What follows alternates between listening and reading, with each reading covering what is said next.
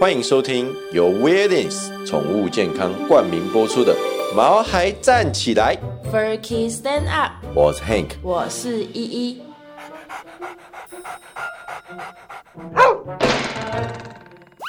这是一个围绕在毛孩们的 Pockets，我们会分享很多毛孩的趣闻、宠物知识，以及邀请我们的朋友来谈谈毛孩的大小事。而且我们会有不定时的抽奖活动。所以还没订阅我们的，赶快来订阅吧！！大家好啊！我跟你讲，今天早上我跟 Hank 发生那个超智障的事情，哦，那真的超级无言。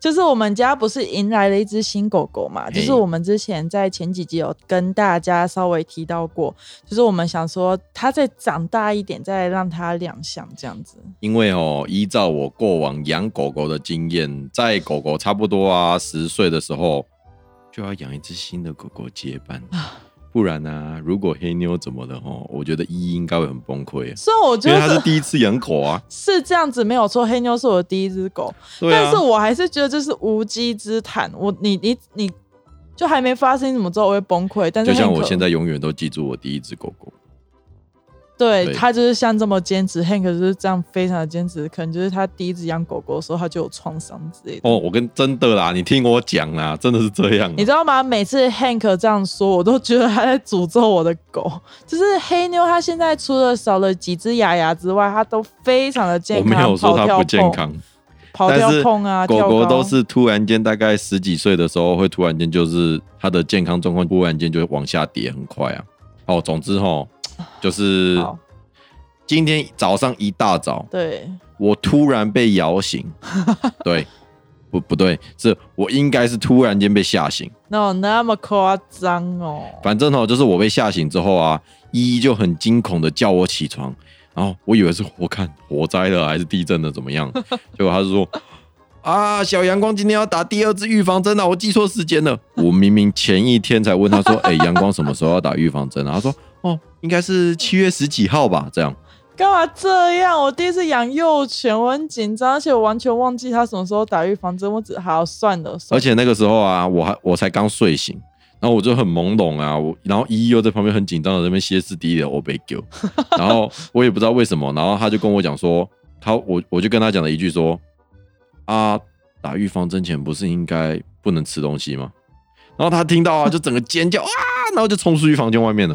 你知道我那时候一听到他说打预防针前半张是完全没思考，我就马上冲出去一把抢走，就是吃饭吃的很开心的呀小阳光的碗，然后小阳光就整个很呆滞的看着我，我不知道我在干嘛，哦，就是那时候我们两个都很模糊啊超，智你自己想障，哎、突然就被惊醒哎、对啊，对，因为我那时候也是很懵懂的起来用饭给小阳光吃，然后我就也头脑就还是不清醒啊，因为刚睡醒嘛，我嗯就上网查资料，然后手还很抖，一直打错字，然后清醒一点才恢复理智跟尝试，就是哎、打预防针之前不用断后食、哦来记。错了嘛，就想说是健康检查之前。我觉得你应该也是很模糊哦，北宫。哦，反正哦，今天早上就是超莫名其妙的。对，然后小阳光就一脸懵逼啊，没办法，你因为黑妞它虽然我养了八年了，但是它是我一岁多才开始养的，所以我完全没有参与到黑妞它幼犬阶段的成长过程啊。总之，今天早上就是这样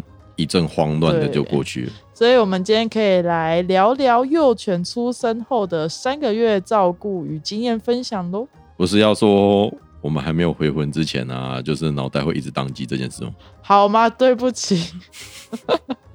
好，今天我们就来科普一下幼犬不能不知道的几个小知识哦喽。因为啊，幼犬跟小婴儿一样，刚出生的时候都是非常虚弱的。虽然说他们的成长期哦，比人类超还要快，超级超哦，级多。真的，刚才不会。对，好，首先就是必需品啊，什么是养狗狗必须要准备的呢？养狗狗必备的东西是什么？狗。啊，你养狗之前要先有一只狗。废话哦。啊，就是就跟你如果要约会前你要先有女朋友啊或者暧昧对象一样，可是有的人就是没有，哦对不对？所以你跟你的右手还想要继续相处、哦哦，对不起，，对不起，对不起。养狗狗啊，首先要先考虑它的食衣住行娱乐嘛。嘿，就食的话，甲苯嘛，当然就是狗狗的碗喽。还要挑选好的饲料，对就是食。啊，可是饲料是因狗而异啦，所以其实饲料可以跟兽医讨论，或是上网查其资料之后，可以选择一只其最实每一适合种不同种类的狗狗啊，都有它自己适合的饲料，对并不是哪一只饲料全部的狗狗都适合。像大型犬，它就是可能要注重髋关节啊、软骨之类，然后小型犬可能就是要去注意，诶、它的皮肤啊什么，其实都有不同的，可以大家上网的时候做一下选择。嗯，然后还有一点啊，就是狗狗还小的时候啊，我们可以把碗放在地上嘛。但其实随着狗狗长大之后越变越大只，其实时常低头吃饭会长期造成狗狗脊椎受伤，所以你可以去买个像支架、啊，或是买个放狗碗的架子，就是或者是直接拿东西垫高，让它稍微高一点，狗狗还有的啊狗狗负担才不会那么重。对，还有就是喝水的碗，呃，常常换新的水啊，非常重要。哦，对，干净的水。对，但因为是幼犬嘛，所以有经验的朋友啊，会建议我们就是先用舔瓶让狗狗喝水，嗯不然它会玩水啊，把自己弄得湿哒哒的，不然就是可能把自己淹死之类的吧。然后自己湿哒哒的又吹，我们人类不是会吹冷气吗？很对爱吹。然后再来就是，它那个狗狗就很容易感冒了。对，然后再就是十一住行娱乐一的部分嘛，对因为狗狗在幼小的时候，它们还是幼犬的时候，它们是很怕冷的哦，所以你们可以准备柔软的毯子。或者是睡窝，对，给狗狗一个舒适的睡觉环境非常重要。那睡久了，那个窝又有属于它们自己的味道，安心加倍哦。就是其实还有就是保暖很重要了。对，然后再就是住的部分嘛，呃，其实很多人都说不要给狗狗关笼嘛，对吧？嗯，但其实笼子啊，其实是可以给狗狗很多安全感，可以让它们安定情绪啊，然后把进笼子变成一种奖励，可以帮助狗狗就是在情绪安抚，还有它受到什么刺激需要躲避的时候，会有一个避风港的感觉。嗯但因为我们人类的主观意识嘛，我们会觉得关笼子就是惩罚，因为啊，小时候，呃，大家我不知道大家就是小时候不是不乖的时候会被禁足啊，或者是被关扁受之类的。你有被关过本兽吗？曾经啊呢、哎、你知道我有被禁足过哎、对就是我， 我那时候 我我那时候被拐扁瘦的时候，我就直接躲在厕所里面，我就不出来。然后后来我妈就出了另外一招狠招，哎、她就直接把家门打开，然后把我丢出去之后，把门关起来锁起来，然后说我不要你了，哎、你不能从后门走之类的吗？就只有一个门呐、哦，也超可怕的、我我在乡之下前地方哎、我之前跟我娘吵架，我就会吵一吵，然后我就会去收背包，然后就离家出走到我们家的那个楼梯坐着，对，然后我妈就会进来把我叫进去吃饭，我们就结束了。原来如此。好，好，我们智障回归主题，好的，其实进笼子啊，是因为狗狗的天性，嗯，因为狗狗在还没有被人类驯养之前啊，其实它们算是穴居动物。嗯，穴居你就能想象嘛，洞穴里面，它们早上啊都会待在没有光线的洞穴里面去休息，然后嗯养精蓄锐之后呢，等晚上去猎食，这样。而且啊，狗狗的听觉跟嗅觉都非常的灵敏，所以它们呢、需要在一个类似洞穴的地方好好的睡上一觉。不对，走来走去怎对么不感觉对？有点像土拨鼠？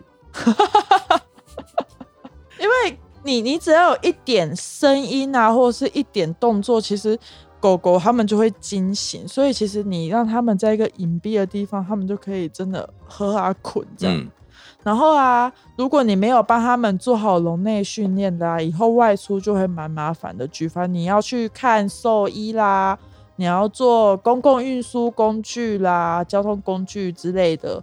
然后像以后去洗澡啦、美容啦，其实他们也都是需要被关笼子的。如果、哦、那个狗狗不习惯关笼子的话，之后看完医生之后放进笼子休息，它就会一开始一直嗷嗷嗷嗷嗷，焦躁不安。所以不管是医生、其他的狗狗，还是它自己，都没办法休 养。对啊，所以如果你把进笼子变成一种“哇，好棒哦，我竟然进笼子了耶”的这种奖励去训练狗狗就可以喽。呃，黑妞坐下，哦，好乖哦，然后把它抱到笼子里面放，这样。哇，好棒！应该不用做到这么极端吧？进笼训练其实很简单。那我们训练狗狗，我们有一个重点嘛，就是让狗狗去对我们要去训练的目的有一个好的联想就可以了。那我们就是让狗狗对笼子它有好的联想。 嗯，那这方面我可是非常有经验的，毕竟我只要说进去，不管洞有多小，黑妞都会想办法钻进去。而且啊，就是黑妞看到外出笼的时候都超级兴奋的，就是因为她知道说，哦，只要进去之后我就可以出门玩。就出门散步之类的。对啊好首先，那我们就先让狗狗习惯去看到笼子，嗯，呃，外出笼或者是笼子，然后吃饭的时候可以在笼子里面吃。那玩游戏的时候呢， 哦，笼子也要在旁边哦。那可以偶尔把球球啊一些玩具丢进去笼子里面，让它进笼子又出来，进笼子又出来。然后你做了对的事情，比如说它会坐下握手啊、high five 这样对的指令。我们就把要奖励它的零食给丢进去笼子里面，然后它就会进去笼子里面找它的零食。然后之后，只要你一打开笼子，狗狗就会迫不及待的想要钻进去哦。哦，观念哦都是主人给狗狗的啦，是，啊所以狗狗在笼子里面的时候，你可以哦也不可以看它，对，不因要为看这样的它，话，狗狗就会反而觉得说，天哪、只要在笼子里面，你就不跟我玩，这样的想法。只要在笼子里面，我就是全世界最孤单的狗。对呀、啊不，可以哦。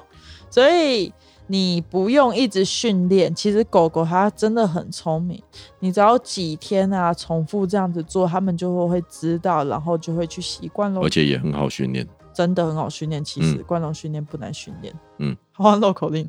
好，再来就是十一住行娱乐的行咯，嗯，举凡外出笼啊，还有牵绳，哦，牵绳真的超级重要的，真的尤其是那种刚打完预防针啊、解除居家隔离的狗狗。对那些小幼犬。对，基本上你打完三支预防针，然后差不多观察个三到一个星期，就可以带狗狗外出去溜溜喽。马路如虎口，牵绳不离手。 干嘛突然间？好，你知道意外啊，都是在一瞬间发生的，任何事情都一样。哎，那你不管你家中的狗狗、猫猫的个性如何，猫猫比较还好，猫比较少出门。不管嗯家中的狗狗它的个性如何，只要它出门在外，它就会遇到各种环境因素与状况嘛。嗯，那这些状况都会造成毛孩的紧张，甚至他们会冲动、兴奋、反应异常等等。对，这些情绪都会导致他们不会在不会像在家中这样乖乖听话，说一是一，说二是二。他可能只要这些状况发生，他可能会叫不回来啊，或是突然间听不懂指令，听不懂，什么都听不懂，主人也认不得，然后突然间就是到处暴冲这样子。哦，很多人都会觉得啊，哎呀，我家的狗狗很乖的啊，一叫回来就安娜贝啦，没有代际啦。对，就是一以前就是这样。对，就是我以前真的觉得黑妞就是我一叫它就会回来，但是有一次， 对，又是故事了。有一次我就是黑妞在公园暴冲，嗯，它突然间暴冲越过马然路，后看到对面有一只狗狗，对它发现对面有别只狗狗，它就是很兴奋，它就冲过去， 然后哦那个时候啊，依依就像小杂波一样大叫， 说啊黑妞这样，然后就是也不顾车子哦，就直接冲到对面，然后我就看到他们母女俩啊，然后就是就这么两发疯一个一个在前，一个在后，然后两个就这样像发疯一样一起冲到对面去。你也跟着冲过来。对啊，我跟你讲，我哎当下真的飙泪，因为当下真的是有车子在那边跑，而且黑妞超小一只，我真的是哦吓死我！从此之后，除了真的超安全的地方，譬如说我们家楼下的社区这种完全不会有车子，连机车都不会有的地方，我才会让黑妞稍微跑一下，不然我一定会牵牵绳，不然我就一直抱着还。有啊，就是那种其他用路人啊，为了躲避突然间冲出来的狗狗啊，反而去闪你啊之类的，就会对发生车祸啊，或者是害人家累惨啊，对。这样很有生命危险的、对不对？我跟你讲，出危险就算了。嗯根据《台湾动物保护法》第七条规定，嘿，饲主因防止其所饲养的动物无故侵害他人之生命、身体、自由或财产。嘿，还有《动物保护法》第二十条规定，嘿，宠物出入公共场所或公众得出入之场所，就是嗯宠物一旦去人的嘛，人嘛一旦去的所在，嗯应由七岁以上之人办同，啊，六岁不行哦，六岁十一个月不行哦，蜡笔小新不行，蜡笔小新不行哦。哎，然后，据攻击性之宠物出入公共场所或公众得出入之场所，应由成年人陪伴，并采取适当的保护措施。那前项具有攻击性之宠物啊，以及该采取之防护措施等等，都由中央主管机关去公告之。违反都是可以罚钱的哦。重点就是哦，如果假设你家的狗像吉娃娃这种啊，就是六岁六岁以哎七岁才可以带啦。对，然后如果假设你家的狗哦，就是那种像哈士奇这种比，特可啊能比较凶的啊，对，就是一定要大人啊，小孩不行啊，不然那个小孩会被他牵着走啊，这是重点。然后如果假设你没有没有遵守的话，政府是可以罚你钱的。对，没然后错。所以我们刚刚讲到这些之后呢，钱绳就非常的重要。重要的。我们下一次啊，哎、这样我们下一次再多做一点内容跟大家分因享为一其实下牵牵绳的部绳分啊也有分哦， 好牵绳那个舒适性啊、造型啊、什么狗该又什么牵背绳带啊之类的。哦，牵绳分的嘞，好，那我们就先进一段广告。好的哦。喵喵喵喵，我们要真的很感谢各位的毛粉听众支持我们的干爹啦！我们的干爹的商品在这一季真的是一路畅销啊！谢谢各位的支持哦，我们的干爹啊，说为了回馈我们的听众，我们有一些卖完的，像冻干啊，或者是那个经典食谱啊，他们会加码给我们一点数量，让大家都有机会买到。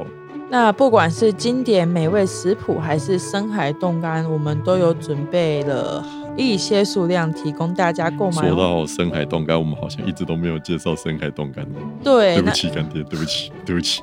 那你是不是赶快来介绍一下？好，宠物健康的深海冻干呢是百分之百的纯鲜肉冻干，而且啊，它完全没有添加任何的抗氧化剂啊、防腐剂啊等等坏坏的东西哦。对，但冻干它虽然富含养分啊，但是它并不是主食哦，是让你在给你们家的宝贝每一顿饭中添加新鲜的肉肉跟蛋白质用的哦。呃，添加的这些肉肉呢，除了一般的饲料之外，它可以加料之外呢，既可以保护你家里面的宝贝的皮肤，而且它还可以让你家的宝贝毛色更加亮丽。冰冰的哦，对大家赶快到我们的毛孩站起来购物网站，在首页就有一个干爹专区，那我们点进去就有我们干爹的各种商品。那、大家赶快去看看哦。嗡嗡嗡嗡，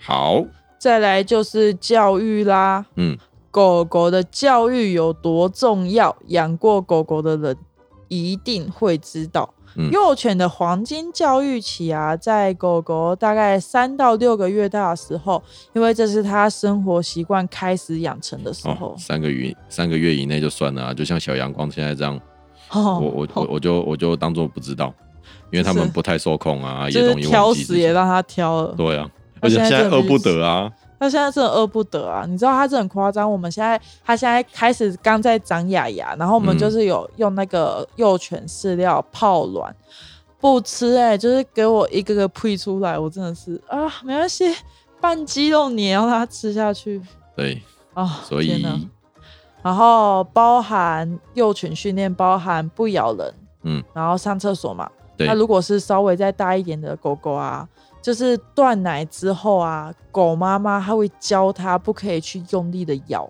嗯，就是不管是咬什么，嗯，但因为狗妈妈会跟它讲社交嘛，对但。是狗要改天，哎我也不爱跟你省啊。哎、我哎，可是如果像 我自己怎么会是讲台语？可是如果像那个阳光这样，就是三个月就从朋友家带来的，嗯，就是对三个月以前就开始养了，那这部分狗妈妈的部分就要亲力亲为，自己当啦。呃，多养过幼犬的狗爸妈哦，就有经验啦、总之嗯就是一段时间，狗狗爱咬人啊，用嘴巴喊人的时候，如果假设咬人的力道有时候很轻，有时候很重，嗯然后很就是你会痛嘛。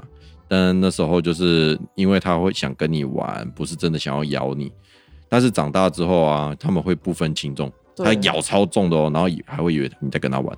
对，就是它就是没有办法去温柔的对待你。嗯，那呃，黑妞是当没有，初黑妞当初黑妞是没有咬人的习惯啦。嗯，那现在小阳光，因为它牙齿会痒嘛，嗯那它就是会，你手过去摸它的时候，它就会想咬你。对，那我们的做法就是，我们就开始演戏。就如果如果小阳光一有咬你的动作，你就要迅速的抽开，好痛啊！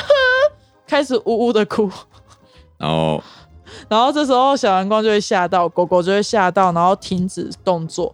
那如果说狗狗被你这么一眼，它乖乖的停下来了，那你就继续摸它，继续跟它玩。但如果它还是有继续咬的动作，那你就果断的离开，不再继续跟它玩哦。毕竟哦，冷战对狗狗来讲就是最大的处罚啦。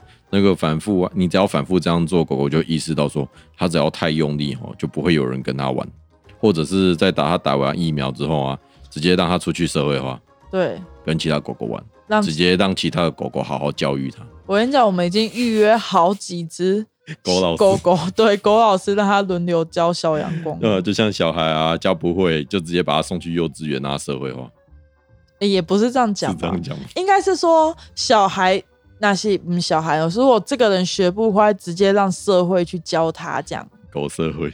狗社会然后接下来我们要讲什么？好，然后再来是定点大小便训练对嘛。通常黑妞上厕所的地方啊，就只会有两个，一个就是在户外。公园啊，对草坪啊，马路边，那一个就是在厕所喽。有尿布的地方啊，有尿布的就是地对，方就是只要有尿布的地方，啊，我它们就会都在去上厕所铺尿布啊。对啊，所以训练狗狗去厕所啊是非常必要的，因为大家还是要外出跟上班的嘛，嗯，总不能让狗狗一直憋尿嘛，等一下就膀胱炎。对，那一开始幼犬上厕所都是非常有规律的，嗯通常都是在吃完饭没多久，或者是刚睡醒的时候。那这个时候就是我们很好去训练的时机啦。你知道固定生活啊，固定的生活习惯对狗狗是有好处的。但是就是真的非常要有耐心啊，对，那我训练的话，我会先用尿布沾到尿，嗯，然后让沾有沾到尿的尿布，我会把它放在浴室里面，然后之后当它开始到处闻地板的时候，就是它要做出上厕所要尿出来之前那个动作的时候，我就会把它抱去厕所里面。然后把它关在厕所里。快变瘦。 对啊，但你也可以陪它啦。然后它到厕所啊，就会闻到味道了嘛。嗯它闻到味道，它就会尿尿。那对久而久之，它就会去厕所大小便喽。千万不能哦，它已经尿尿了，然后结果过一段时间之后你才发现，然后你就开始骂它说：“哦，你怎么在那边尿尿啊之类的。”因为它根本不知道你在说什么。 对他就会觉得说：“哎、你有病吧？ 你干嘛突然间对我大吼大叫啊？笑哎、 欸，这样对，然后制止错误行为的时间点就非常的重要嘛。嗯那 Hank 就他就是会用纸卷成一卷，然后去敲打。我不会。打狗狗，我会敲打地板，然后地板就会有很大的砰一声之后，通常狗狗就会停止动作。对，通常狗狗它这时候就会不在，就也跟它点，就它就会对然后有一次啊，就是黑妞乱翻垃圾桶，然后一啊就气到快拼命打地板哦。对，然后那个时候楼下的邻居还用那个社区的 line 啊去对我们关的心社说区来。：“哎、那个楼上是不是发生了什么事情啊？我一直听他敲敲打打，还有那种歇斯底里的叫声，他们是不是被家暴了啊？” 对，就是他们怕我被家暴，超好笑。啊，就是如果啊，就是他们上来看到是一一抓狂的样子，他们就会知道说，可能我跟黑妞才是被家暴的那个。才是你们才是被家暴的对象对的，没有那么夸张，好哎吧？总之，适时的制止啊，去可以去纠正狗狗的行为哦。那再来就是，除了吃东西之外，嗯，狗狗最开心的是什么时候呢？打电动不是，是玩耍。跟主人玩的时候，或者他自己玩的时候，anyway，、反正就是玩耍也是可以让狗狗心情非常愉悦的哦。那幼犬训练的期间啊，每天挪出一点点的时间去消耗掉它们的体力，然后让它们赶快继续睡觉。那因为它们的好奇心非常的重嘛，什么都要咬一下。那如果你不消耗体力的话，那你就准备等着家里被拆掉吧。我现在啊，只要从房间出来，然后看到阳光的第一件事情就是睡觉， 就要睡觉，睡觉。多睡觉，你头好才会壮壮哦。对啊，不然会变喜妈我会变笨蛋。对，会变笨狗。那对挑选适合的狗狗玩具当然也非常重要啊。现在的狗狗玩具哦也很多样啦，就是有对啾啾声的啊，有紫雀声的、啊，有沙沙声的啊。最重要是保持清洁啦，才不会从那个就是一些细菌才不会从它的嘴巴里面跑进去。对，不会病从口入。嗯，毕竟你知道，狗狗的工作最重要的就是尽情的玩乐，还有健康的活着嘛。嗯，大家知道玩具其实也分非常多种嘛。嗯大狗狗适合什么样的玩具？贵宾跟哈士奇适合的玩具也不一样哦。哎，柴犬跟西施啊，跟吉娃娃的玩具也不一样。我们下星期来介绍一下各式各样的玩具好了，然就跟那后个牵绳一起。哦，嗯可以。之前啊，专门有讲一集训练狗狗的嘛，就是也欢迎大家回去听看看啊。诶然后我想到一件事，你这个星期啊是不是没有讲到动物的冷知识 啊？对耶，我就知道你很想听。哎、是你自己答应要说的。我觉得还蛮有趣的，而且回馈还不错啊。哎好，我想一下哦。嗯、我我蛮多的啦，哎嗯我真的很多冷知识。我想一下动物的，我有我有想到一个猫咪跟鸟的，然后你要你说猫咪的，猫咪的吗？哦，不要，我要说鸟的。 猫咪的下次说。嗯，好，你知道啊，靠鸟大便致富的国家是哪一国吗？鸟大便致富，对，鸟大便。我连这个可以赚钱我都不知道。哦，你猜看嘛，我我想一下哦，台湾，白痴哦、因为车子很常有鸟大便啊，不然后洗是，车业就很发达不是，是秘鲁。啊，等一下，我查一下它的详细。所以到底是哪一个国家？是秘鲁，但是详细的资料我有点忘记了，那你要查了吗？所以我正在查。然后我有看到，因为我知我知道，只是我怕讲错地址啊，嗯还是讲错什么，然后这个冷知识就是，就是人工的肥料技术，一直到十九世纪都尚未开发完全嘛。嗯，那依赖大自然的天然肥料就是他们的办法。 嗯，那德国化学家啊就发现秘鲁的清查群岛上嗯，有六百万只的海鸟栖息。那鸟粪内啊，就含有非常丰富的氮，还有磷酸盐，是顶级的肥料。因为这个我就不知道啊，这我就必须查一下。嗯，那秘鲁啊，它一年可以出口四十万吨每袋鸟粪，约一百公斤。要挟我，秘鲁因用想鸟的，就觉得很臭。 秘鲁因鸟粪让国家摇身一变，变成南美洲最富裕的国家，但同时也引来了超瞎的争夺鸟粪岛战争，就是大家就开始要去争夺那个清查群岛我。现在养鸟还来得及吗？哎、我刚开始看到这个冷知识的时候，我就想说，哇，这可怕的分量是怎么回事？哦、哇，哇，重点是，重点是秘鲁啊，它是个穷国家嘛，对它本身就没啥资源嘛对，那鸟粪它带来的收入就占了秘鲁总收入很大的比重哦哎。像公元一八六九年的时候，秘鲁靠卖鸟粪赚的钱，竟然可以占全年财政的八十 percent。等一下，一百趴有快八十趴是靠鸟粪赚的，对，靠我们根本就是靠鸟粪吃饭。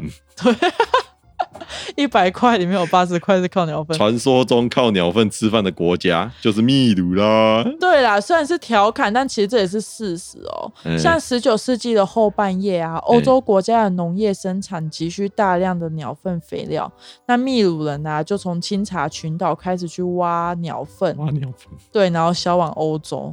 那你知道吗？在公元一八六零年，仅仅这一年，秘鲁就卖掉了四十万吨的鸟粪。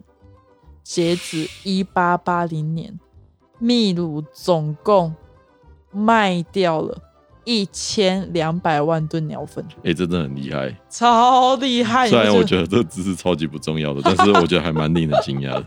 对，好，哎我们下次来讲点鱼的，好了，我有一个做头巾的小知识。不是猫吗？猫的话就下下次好了啦。好啦，那我们今天的节目就先到这边。如果喜欢我们的节目的话，请在 Apple Podcast 给我们一个五星好评。我们已经好久没有人来我们这边给我们评价啦。就是虽然有在啊啊我在 IG 后台看到啦明明就有很多人听啊，为什么都没有人要评论呢？他我觉得我们要把 IG 的链接拿掉，不然他们都会点进去 IG，然后丢小盒子给我们。对呀、啊。哎、请大家多多在我们的 Apple Podcast 的地方给我们五星评论啊！那我们节目其实可以在 Apple Podcast、Google Podcast、Spotify、KKBox 等等的平台都可以听到了。那你只要订阅我们呢，你就能在第一时间我们节目上线的时候得到通知。虽然我们表定是每周二晚上八点可以上线啊，可是最近因为疫情啊，然后还有一个小事情就是我们即将改版了。我们的网站 Yes 对我们网站即将大改版了、所以最近大家都在加加把劲的做这些事情。那所以你只要订阅我们的话，你就能在第一时间节目上线的时候得到通知。请大家再多多支持我们毛孩站起来， Furky Stand Up，我们下个礼拜再见喽，拜拜。拜。